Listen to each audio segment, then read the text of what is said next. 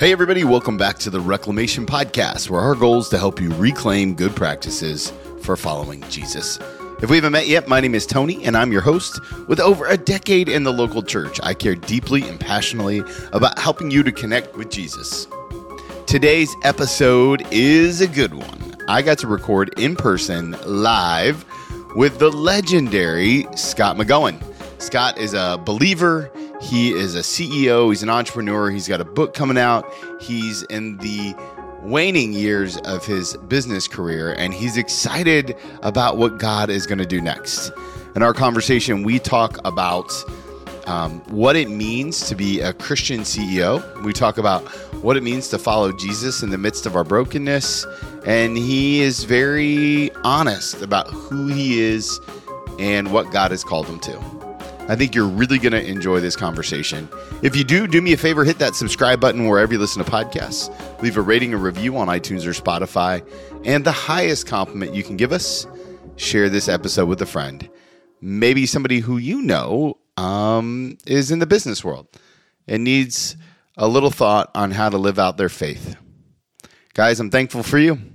And now, without any further ado, here's my conversation with Scott McGowan. Hey, everybody, welcome back to the podcast. I'm excited today to have uh, podcaster, eventually, I'm saying it in Jesus' name, uh, CEO, father, and friend, Scott McGowan. Scott, thank you so much for being here on the podcast today. Hey, just grateful. So I am I am looking forward to it. Well, you've got such an interesting story from your career, your corporate career. You've got a beautiful family, but I kind of like to start in the macro. So I'm curious, how would you describe the calling that God has placed on your life?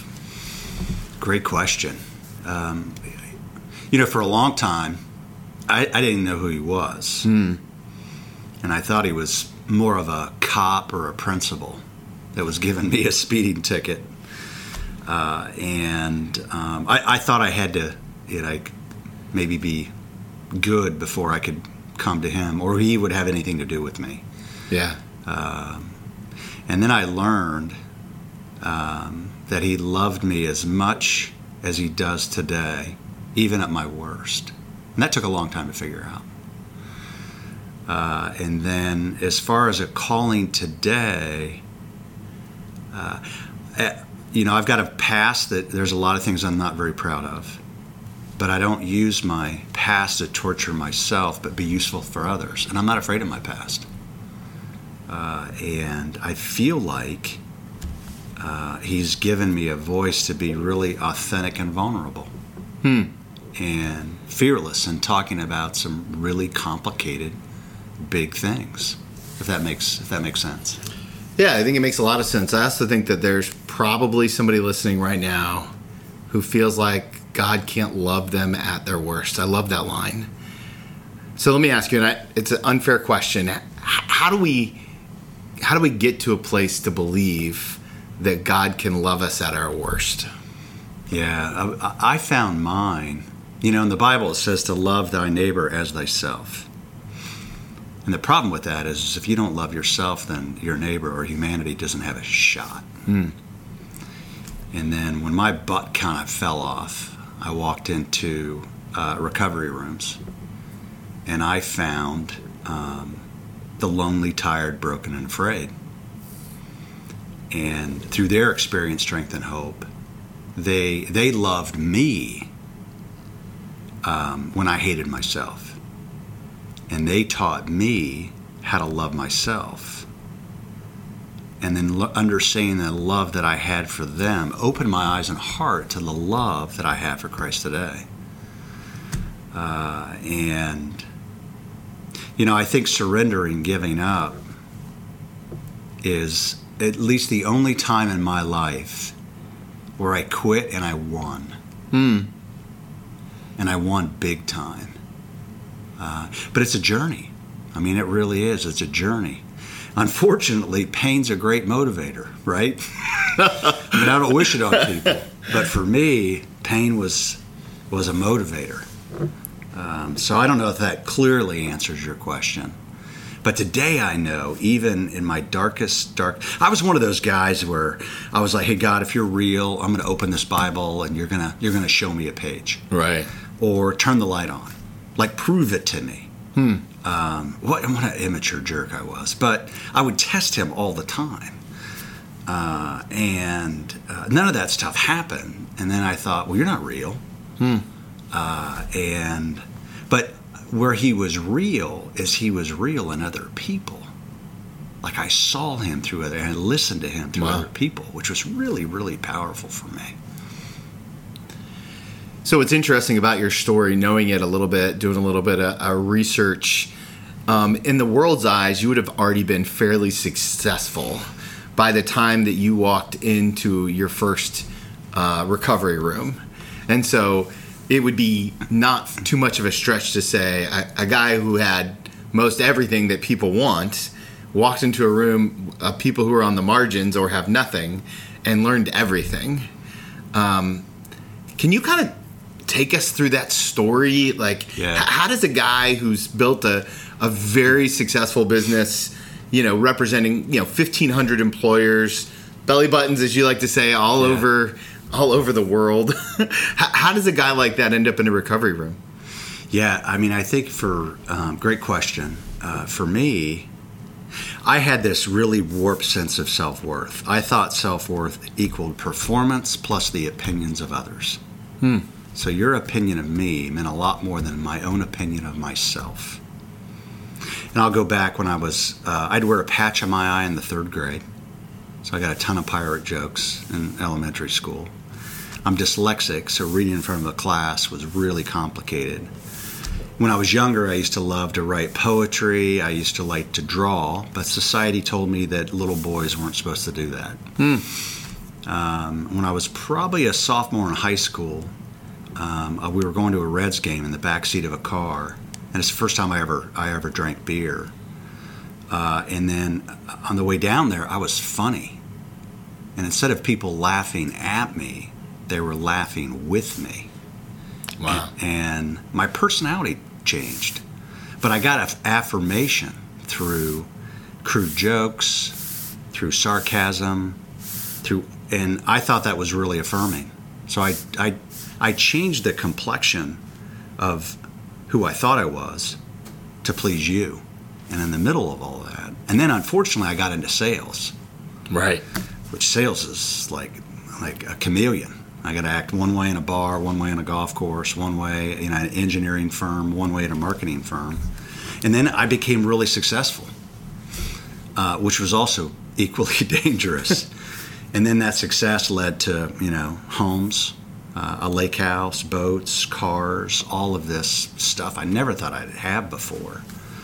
Um, and I remember one day I walked into my house and I looked at a full length mirror and I hated the guy looking back. I hated everything about him. I couldn't stand him. I could I could not look myself in the mirror. Paint, paint your family picture for us at that time because this isn't like um, you had, you were fairly well established. I was 42 years old. Yeah, I mean you're the same age as I am now. Yeah, How many kids do you have at this point in time? Two. Two. You know, both of them in high school. Okay. uh, married, and really, you know, from the outside, I mean, as far as uh, I, I- you know, and I, and I was going to church, I was leading a men's ministry at Southbrook. Right.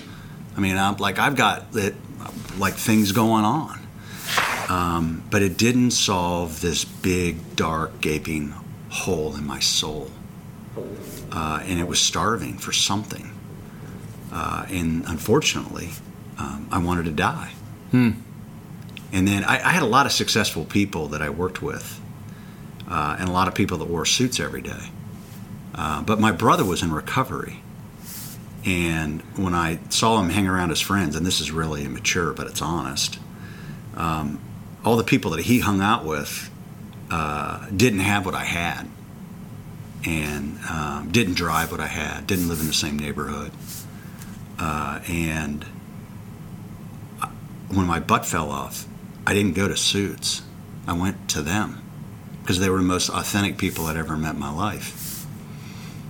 I mean, and, and I, that sounds super arrogant, and I don't mean to sound arrogant, but it was super honest. And it was it was those guys in their honesty and authenticity that um, didn't judge me. You know, allowed me to walk in recovery rooms and say, "My name's Scott. My soul's broken." That's all I said for a year, uh, and um, they they carried me. They carried me through it. It's interesting to me um, that you said you did that for a year. I I know a lot of people who are in similar spaces that you were, where they feel like their butt's falling off, or they, they've got that big gaping hole, and they want uh, a pill, or they want one meeting with a counselor, or they'd like to go to one, you know, twelve step meeting and hear something miraculous and just be healed. Can you talk about that year? That feels like a grind to me Oh, as someone who's who's been in recovery rooms too and has kept a counselor for 10 years because I just know who I am. How, how does that all work? How did that work in the season of that year? Yeah, I mean, I tried everything. So I read a lot of books, a lot of self help books. Um, I, I was on antidepressants. Uh, and then uh, antidepressants for some work out really well. Sure.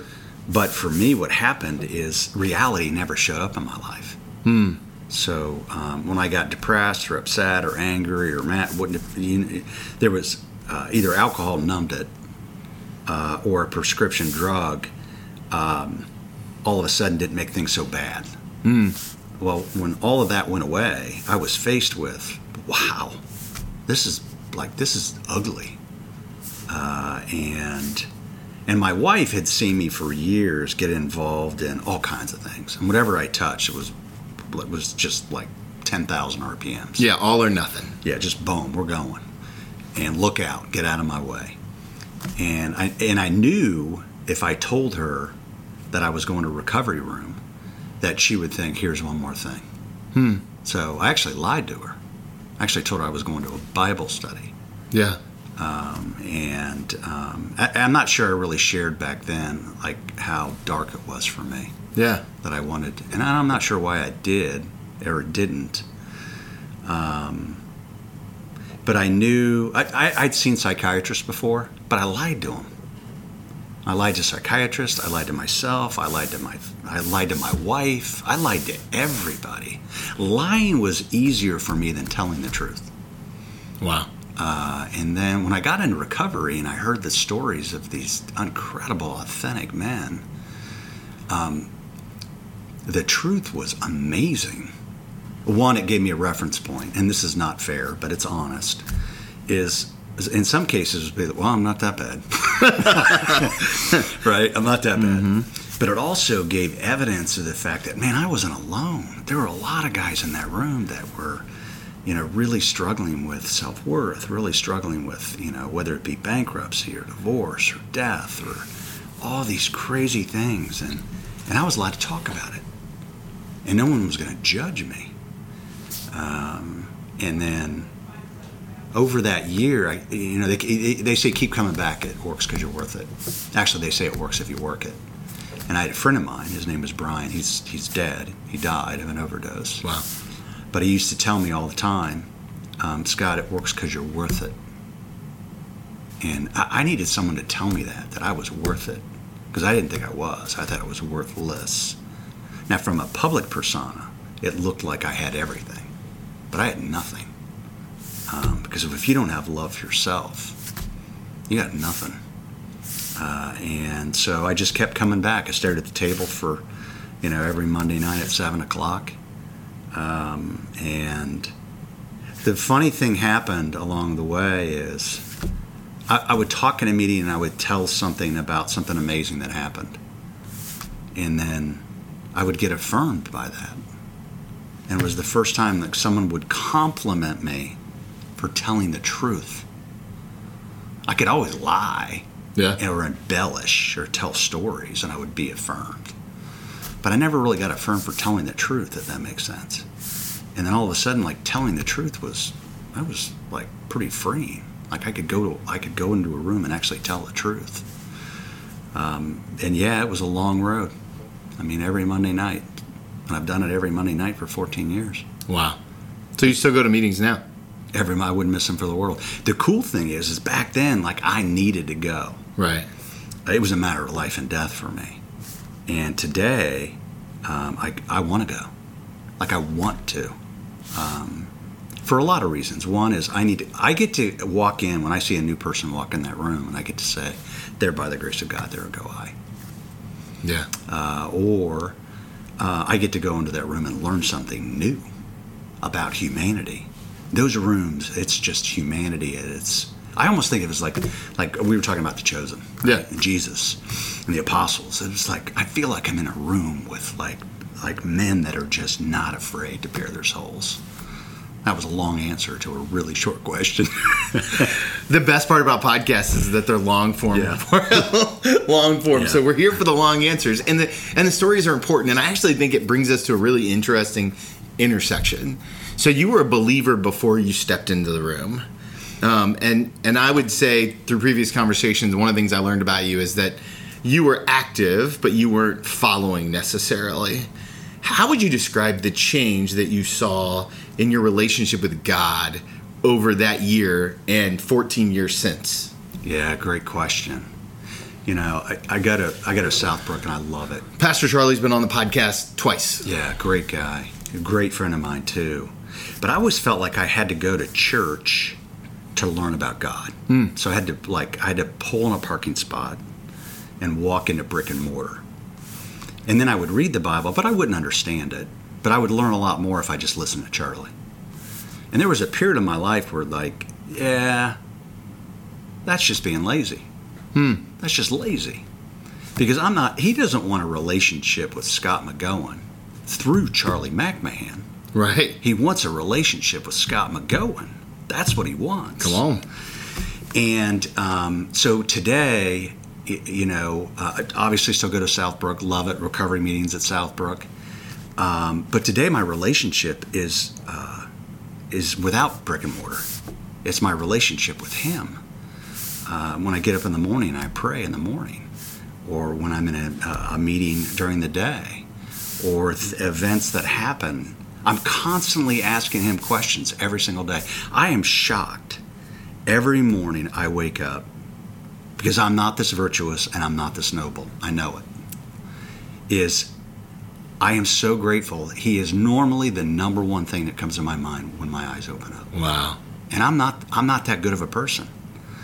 But he makes me does that make sense? Yeah. He makes me that good. And when that feeling, that's the Holy Spirit speaking to me. Yeah. It's like, hey Scott, what what we have planned today is the first thing is admiration towards Christ. And when that comes into my life in the morning, my day is normally going to go pretty well. Uh, when it doesn't, I don't know. Maybe not so well. One of the things that I say on here a lot is that if you're not dedicated to your disciplines, you'll be destroyed by your distractions. And um, I heard you say on Jay Meyer's podcast, uh, talking about how important your daily habits were um, prayer, exercise, planning, you know, kind of starting your day on your knees, that perspective. H- how did you kind of form this daily routine?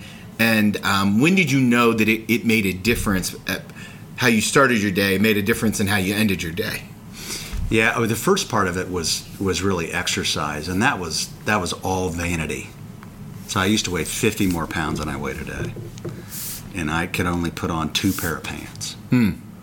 Uh, and um, so the first part was was exercise, but looking back, that was 100% vanity, which uh, sometimes is not bad. Yeah, I, listen, I there's So I lost 50 pounds. And then I, when I entered recovery, I had my brother told me, he goes, I want you to get up in the morning and pray this prayer God, remove everything I know about me, you, and this world. okay. You got to say that one more time, just a little bit slower, because I Okay. think somebody needs to hear this right now. Yeah, he said, God, pray this every day.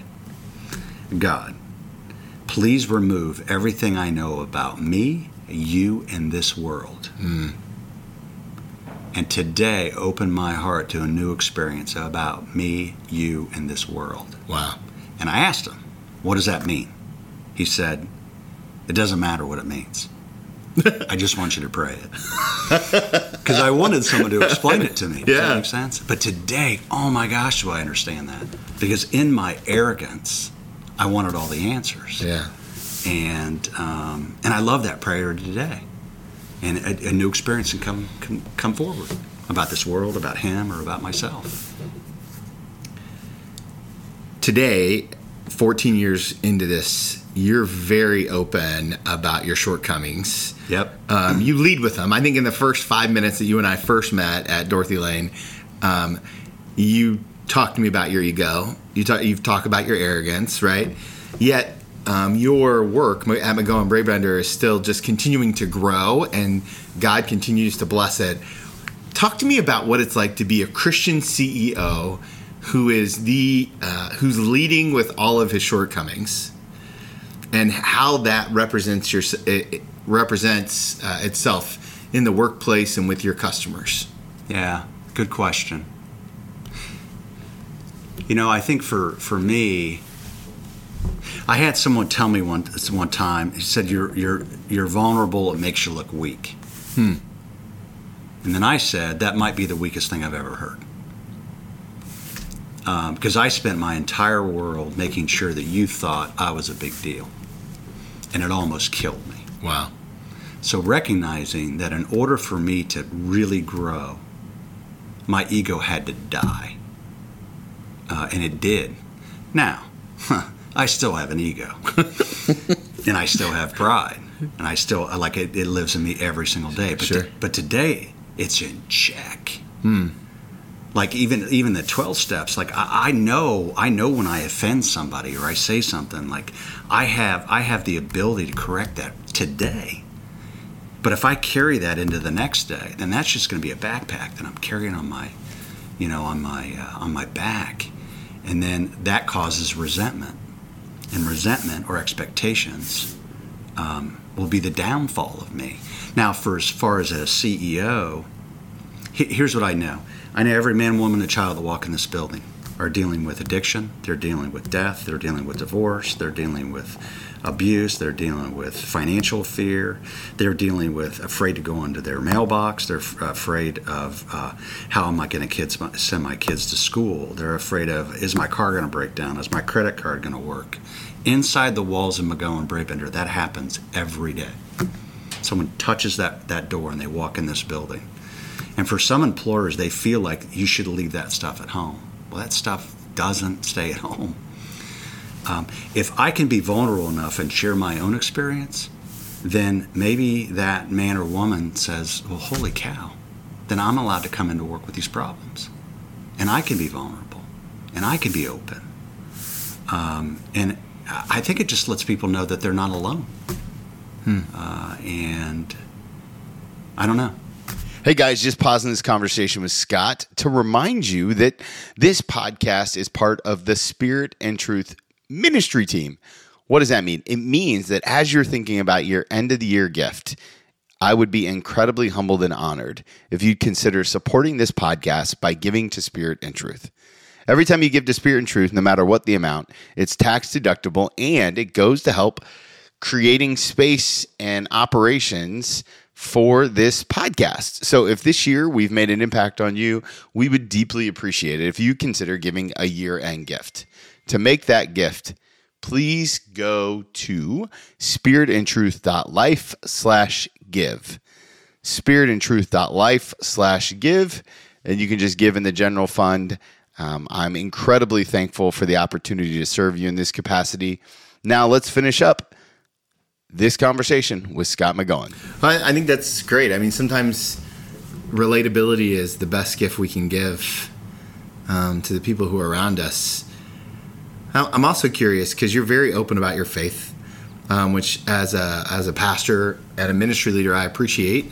Um, how much tension do you feel as a CEO? I mean, CEO leader in the community, the Miami Valley. McGowan Brabender is a major player in uh, in helping the community and and just being involved in the city of Dayton in general.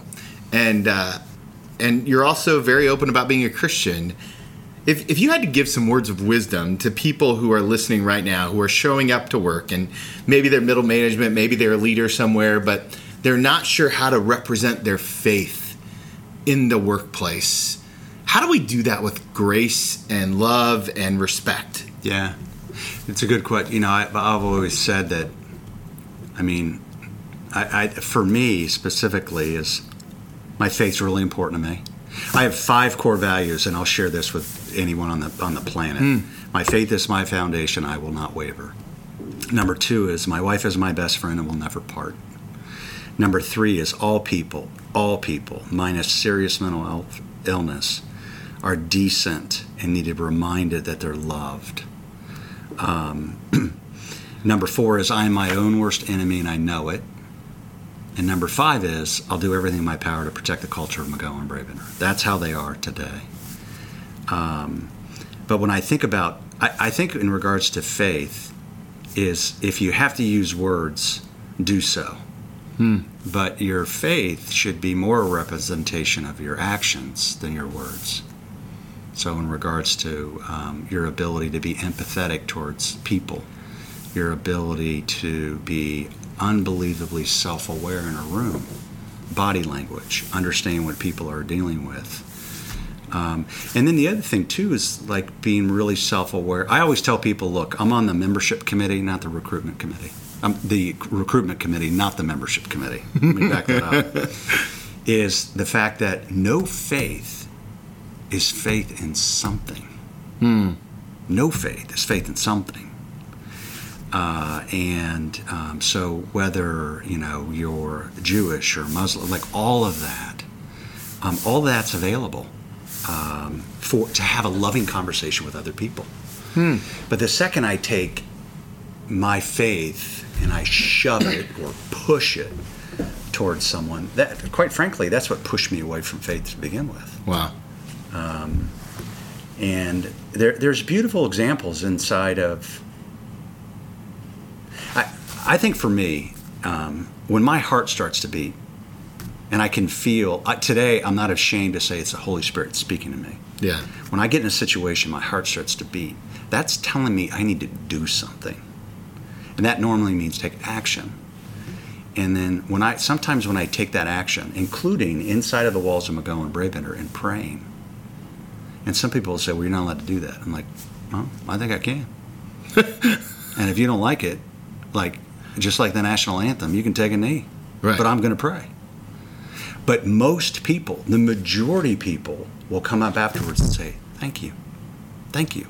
Because society is so afraid of it that we're actually moving away from God, not coming towards Him. Hmm.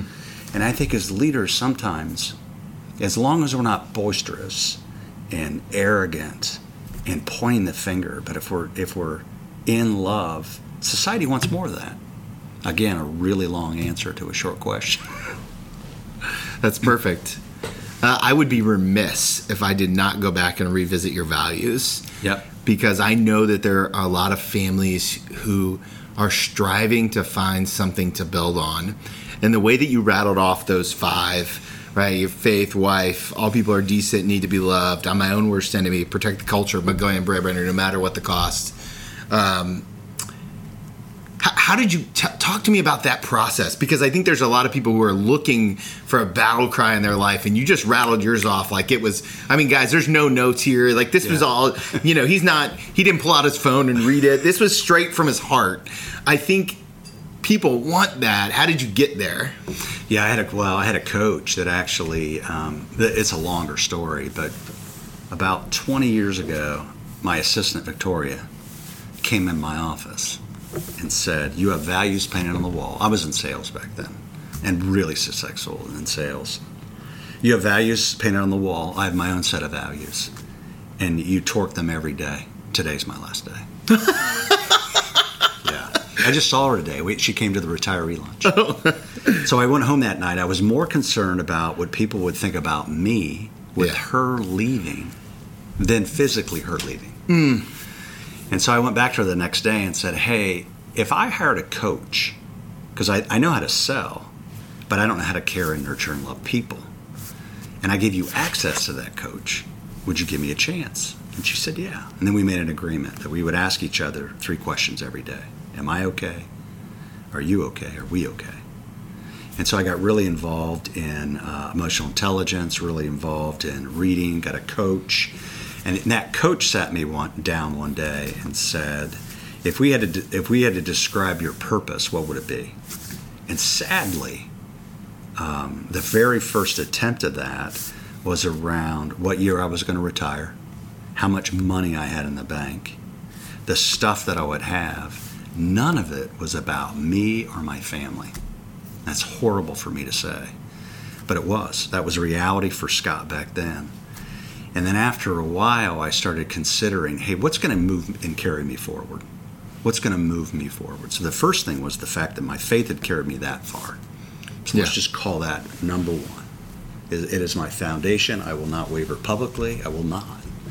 Uh, and um, and then my wife. My wife had put up with a lot of stuff for me. Um, all my shenanigans. Um, she's tolerated a bunch. There's a big place in heaven for her. Uh, and then understanding that the lonely, broken, tired, and afraid, that was me. Yeah. And then um, I honestly believe that most people are decent and good, even people that do horrific things, bad, bad stuff, bad stuff. And most just need to be reminded that they're loved. And then the one is around, you know, I am my own worst enemy. I think a lot of people need to understand they are their own worst enemy. And your brain's like a bad neighborhood, and you should not be there alone. Amen. Christ can come into that brain. Uh, recovery rooms can come in that brain. Friends can come in that brain. Get that poison out of your head, out of your mouth, and someone else's eyes and ears, and it'll dampen that uh, that pain. And then the fourth one, the fifth one is really about this company. And but you know, I'm 18 months away from retirement, so the fifth one's going to change. So I have no idea what's going to. When I leave here, Yeah. it's going to change. Yeah. Um, I, you know, so I, let's talk about retirement a little Yeah. bit if we can. Um, I have a dear friend of mine, Tony Hickson, who was on the podcast. And one of the things he said is that um, we don't retire from something uh, very well, but we retire to something. And, um, and I think that you're the kind of guy that is retiring to something. Talk to me about your visions for what you're retiring to. You know, I wrote a book that'll come out in the spring, We're going to have you back on the podcast to talk about the book. so I'm real excited about that. But but honestly, I, What's the book about? You got to tell everyone. Tease it. It's uh, it's called Culture is an Inside Job. So it's really around organizational culture, and what do you believe in? So if you're a you know a company that wants to grow and sell, and you want to retire, then that's great. But don't tell your employees that you love them and you want to keep this place here forever, right? Whatever is authentic is what your culture should be. And even if it sounds bad, it could sound good to other people. Just don't lie to people. Just have the your culture be authentic from the inside. What does it mean? Yeah. Like I had a guy who says, you know, I like um, I want a great culture. I'm like, if I had to walk go out and ask your workforce, are you a bad guy, a good guy, or a great guy? He said, what would they say? He said, I'd probably say I'm a good guy. I'm like, okay, great. Why don't you just tell your people that you want to be a good company? Great's not available. You're not great. You're good. You're barely good. Does that, does that make Yeah. sense? Oh, yeah. Yeah. So call yeah. a spade a spade. Right. Uh, and uh, so I'm real excited about that. But going back to what retirement, I've spent my whole life looking forward and being in charge and have be responsibility of vision and and that away on somebody. Hmm. And then as I'm winding down, what's really kind of cool is I don't I don't have to do that right now. So I'm spending a lot of time in reflection. But I've asked my wife is you you've walked with me for two thirds of our life. What's your last third goal? You want to restore houses? You want to like what do you want to do? Because I'll follow you in that, like you followed me. Yeah. Um, but if you don't have anything, I got some ideas. yeah, that yeah, and me doing nothing is just bad for humanity. It's just not going to end. It's well. not gonna. No, it's going to be bad. Yeah. One of my favorite scriptures is John 15. It's where Jesus washes the disciples' feet, and um, and as I heard you talk, what I saw was John 15, and I thought, oh, Scott is entering his foot washing season. His foot washing season. He's going to go in and knowing who he is and where he's from, he's going to become vulnerable, take off his outer tunic, as Jesus says, and wash his disciples' feet. Yeah. So that's an exciting that's an exciting season. Uh, I am curious about the book writing process, and we're- going to have you come back on to talk about the book. But um, you're a guy who moves really fast, and you just uh, from one thing to the next, I can just tell you operate with a certain level of intensity, which I deeply appreciate. I'm an intense guy myself. Um, what was it like to sit down and write the book out? like that. I mean, to Yeah. to focus the thoughts for that much time and to try to put that in. Uh, I would imagine that that had some emotional repercussions. Oh yeah, but but you know, I think you know with the right people that can kind of coach you around it. Sure. So you know, what does a chapter look like? And a chapter looks like maybe thirty pages. Like okay. So if I had to write, if I had to write one page a day, huh, that's not. I could probably, and I enjoy writing. Um, I feel, and I learned that in recovery when you journal, like amazing things can can uh, can happen. Uh, and then it was, you know, it was probably it probably took two years to do it, Wow. and then COVID happened, and then that you know took a big, huge, gigantic back seat. Um, and then the good thing, like I've got a lot of good stories in there about things that I've learned. You know, and I, I don't mean that this come out the wrong way, but I, I, I've had some people that have taught about culture, um, but maybe sometimes they haven't led a company. But academically, they understand it. Sure. And but if you haven't had to deal with it and aren't passionate about it, um, then it, it, it just gets wonky for people. And so the reason for the book would be, I, wa- I wanted it for two reasons. One is I wanted a company to be able to read it and say, hey, I want an authentic culture, so I want to help discover what that might look like. Um, it doesn't have to be about ping pong balls, you know, ping pong tables and ball chairs. Uh, but the other thing I wanted to do is I wanted a young single mom to read it and be able to walk into a CEO's office and say, "Hey, look, I think we can change some things around here." Because it's not a CEO that can manage the culture. It could be, it should be, but a lot of times it's it's someone really young that says, "Hey, I'm going to change things around here. I'm either going to get fired."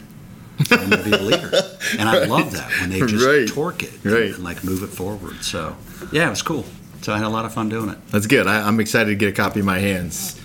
Um, so one thing I know about my community is that they love to pray. Yep. And so when I bring somebody on uh, like you who is in a season of transition and a season of movement, and God is just clearly stirring you up, uh, it wouldn't surprise me if next time we meet it's Pastor Scott. It wouldn't surprise me at all, right? Like, um, how how can my podcast family pray for you? Hmm. I would probably say, you know, I've done, I think I've done a, and this is hard to say, but it's honest. I've done a better job leading this company than maybe I have done leading my own family. Hmm. And that's hard, but it's honest. And I've got maybe an, an ability in this last third to be a better husband, a better grandfather, and a better dad. Is all the things that my family got to watch me do here and do publicly that maybe they might see that same leader lead their family in a different way, if that makes sense. Yeah. All right, we'll pray for that. I Yeah. love that. That's a great prayer.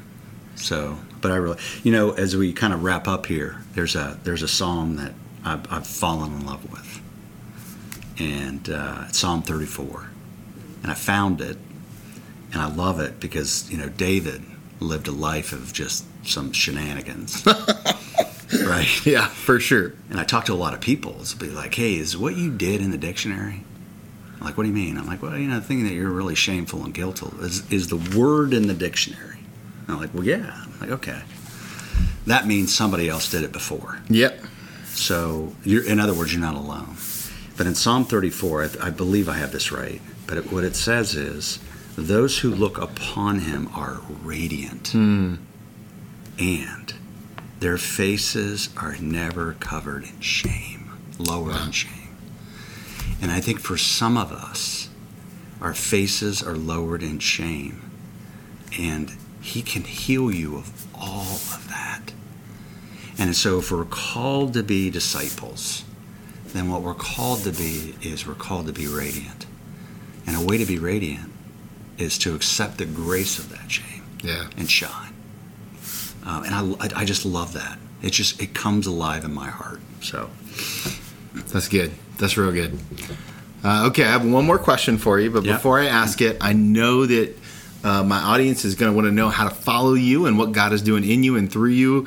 uh, where's the best place to learn all things Scott McGowan?